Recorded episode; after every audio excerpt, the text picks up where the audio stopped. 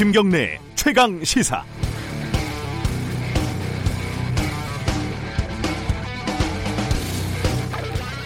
(2016년) 어, 뉴스타파에서 저는 이건희 삼성전자 회장의 상습적인 호화 성매매 범죄를 폭로한 적이 있습니다. 사건은 아마 기억을 하실 건데요.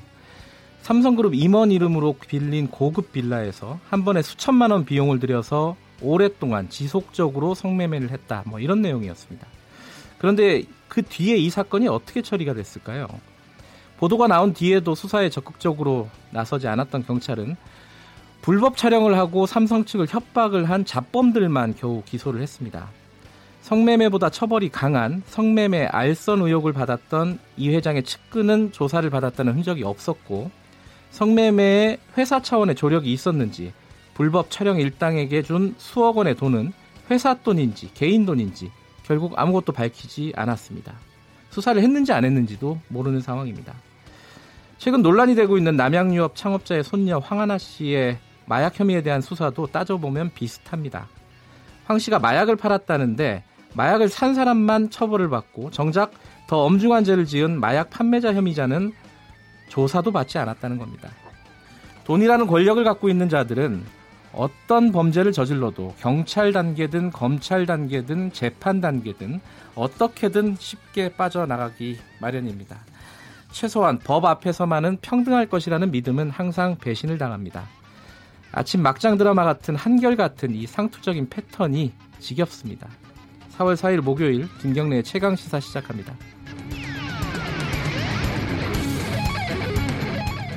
주요 뉴스 브리핑부터 하겠습니다. 고발 뉴스 민동기 기자 나와 있습니다. 안녕하세요. 안녕하십니까. 재보궐 선거 소식부터 가죠. 경남 창원 성산에서 어, 더불어민주당 정의당 단일 후보인 정의당 여영국 후보가 당선이 됐습니다. 경남 통영 고성에서는 네. 자유한국당 정점식 후보가 당선이 되는데요. 네. 특히 여영국 후보는 45.75%를 얻어서 자유한국당 강기윤 후보를 504표 차이로 이겼습니다. 드라마 갔었어요? 아, 드라마였는데요. 예. 여 후보는 개표율 95%까지 뒤지다가 막판에 네. 역전을 했는데 이 과정에서 정의당 최석 대변인이 어제 오후 밤 10시 30분쯤 기자들에게 패배를 인정한다 이런 문자를 보내기도 했고요. 어, 여영국 후보는 예. 개표율 99.98% 상황에서 역전에 성공을 했습니다. 그리고 통영 고성에서는 자유한국당 정점식 후보가 59.47%를 득표를 해서 민주당 양문석 후보를 여유 있게 따돌리고 이겼습니다. 이번 선거 결과가 여야 모두 현상 유지로 나타났기 때문에 여야 간 대치가 한동안 더 심화될 것이다. 이런 전망이 나오고 있습니다. 선거 결과를 두고 여러 가지 좀 해석들이 있어요. 그렇습니다. 뭐, 네. 어, 좀 집권 여당이 체면을 좀 구겼다라는 식으로 해석을 하는 경우도 있고. 네. 그죠. 정의당은 사실 지옥과 천국을 왔다 갔다 한 건데 네. 아, 2부에서 어, 지금 지옥에서 빠져나온 정의당 이정민 대표 연결을 한번 해보겠습니다. 아, 산재 사고가 또 있었네요. 20대 노동자가 공장 기계에 끼어서 숨지는 사고가 또 발생을 했는데요. 어제 새벽 5시 4분경입니다. 충남 서천군 장항읍 한솔재지 장항 공장에서 롤지 운송 장치를 고치던 황모 씨가 네. 대형 무쇠 원반에 몸이 끼어서 병원으로 옮겨졌지만 숨졌습니다. 네. 황 씨가 다 사고를 당한 지점은 두루마리 형태의 종이 완제품을 포장을 해서 예. 보관용 창고로 보내는 그런 곳이었는데요. 문제는 동료들에 따르면 이번 사고에서도 2인 1조 근무 수칙이 제대로 지켜지지 않았다. 이렇게 음. 동료들은 주장을 하고 있습니다. 예. 일단 경찰은 공장 가동을 중단을 시키고 사고 경위를 조사를 하고 있는데요. 김용균 씨가 사고로 숨진 뒤에 안전 사고를 막기 위한 노력이 계속 이어지고는 있지만 여전히 현장에서는 제대로 개선되지 않고 있다 이런 비판이 나오고 있습니다. 현장은 생각하는 것보다 굉장히 위험합니다. 그래서 이런 기계들이 커서 이렇게 슬쩍 닿기만 해도 아, 몸이 그렇죠. 빨려 들어가고요. 네. 자, 김영균 씨 사고 조사위라는 게 활동을 시작한다고요? 김영균 씨 죽음의 진상을 밝히고 대책을 마련하기 위한 정부 특별 노동안전조사위원회가 네. 어제 첫, 첫 회의를 열고 공식 활동을 시작을 했는데요. 고인의 근무지였던 태안 화력발전소에서 첫 회의를 시작을 했습니다. 네. 시민대책위원회 추천을 받은 김지형 전 대법관을 조사위원장으로 임명을 했고요.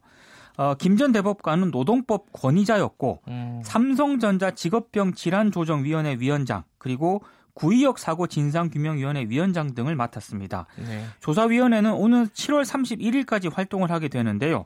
석탄 화력 발전소의 작업 환경 그리고 원하청 고용 구조, 노동 조건 등 실태를 파악할 계획입니다. 국무총리 승인을 통해 운영 기간을 연장하는 것도 가능합니다. 지난해 공식적인 산재 사망자가 700명이 넘더라고요. 그렇습니다. 예. 그러니까 하루에 두 명 이상씩 죽는 거예요. 네. 사실 두 명 정도씩. 어, 면밀하게 잘 조사가 됐으면 좋겠고요.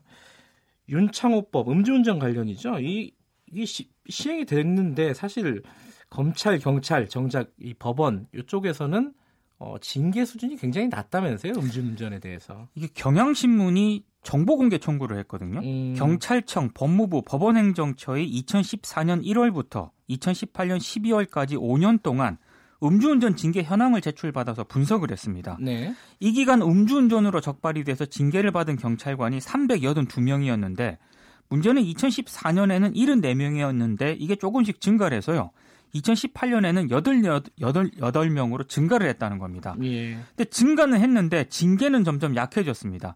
2014년에 최고 중징계인 파면 처분을 받은 경찰관이 12명이었는데 네. 2018년에는 한 명도 없었습니다. 아하. 해임 처분도 2014년에는 28명이었는데 2018년에는 11명으로 줄었습니다. 네. 검사는 지난 5년간 음주운전이 적발이 돼서 징계받은 경우가 7건이었거든요. 네. 근데 이 가운데 6건은 견책, 감봉 이런 경징계로 끝났고요.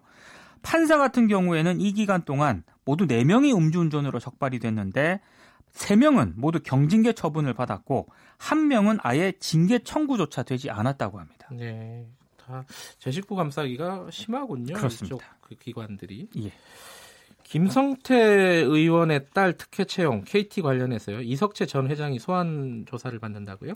소환 조사를 받았다고 합니다. 아 그래요? 이건 공개적으로 안 했군요. 비공개로 했기 때문에 좀 논란이 음. 제기가 되고 있는데요. 네. 그리고 지난달 22일에 소환 조사를 했는데 이게 뒤늦게 알려진 것도 논란입니다. 네. 아, 이석채 전 회장은 업무방해 혐의로 최근 구속이 됐던 서유열 전 KT 홈 고객 부문 총괄 사장의 윗선으로 지목이 되고 있는데요. 네. 검찰은 이석채 전 회장이 재임 기간 동안 부정 채용을 주도를 했는지 그리고 정치권 등의 채용 청탁이 있었는지 등을 조사했다고 밝혔습니다.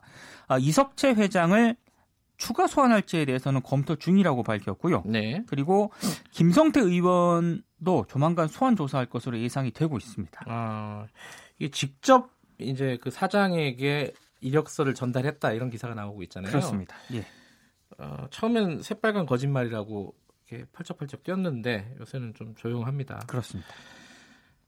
이 마약 얘기가 최근에 좀 화두예요. 자, SK그룹 3세도 마약 혐의로 결국 구속이 됐네요. 네. SK그룹 창업주인 고 최종건 회장의 손자가 어제 구속이 됐습니다. 네. 인천지방법원 이진석 영장전담 부장 판사가 혐의가 소명이 되고 도주 우려가 있다면서 이 최모 씨에 대해서 구속영장을 발부했는데요. 이 최모 씨는 영장 실질 심사에 반성하는 차원이라면서 출석을 하지 않았다고 합니다. 그래서 서류 심사만으로 구속 여부가 결정이 됐는데요.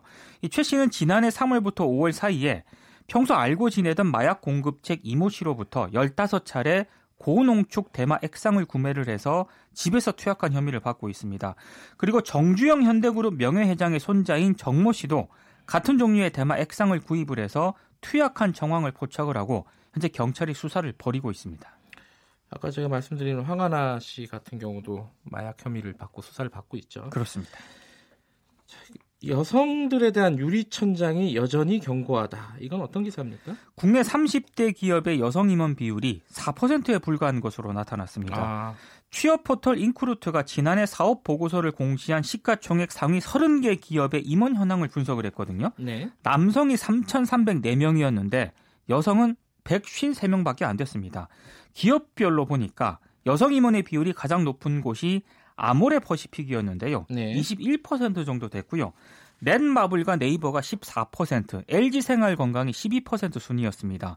근데 여성 임원이 한 명도 없는 기업이 30대 기업 가운데 5곳이나 됐는데 SK 하이닉스, 삼성 바이오로직스, 신한금융지주, 현대모비스, 기아자동차였습니다. 네. 특히 SK 하이닉스 같은 경우에는 여직원 비율이 40%나 되는데도 여성 임원은 한 명도 없었습니다.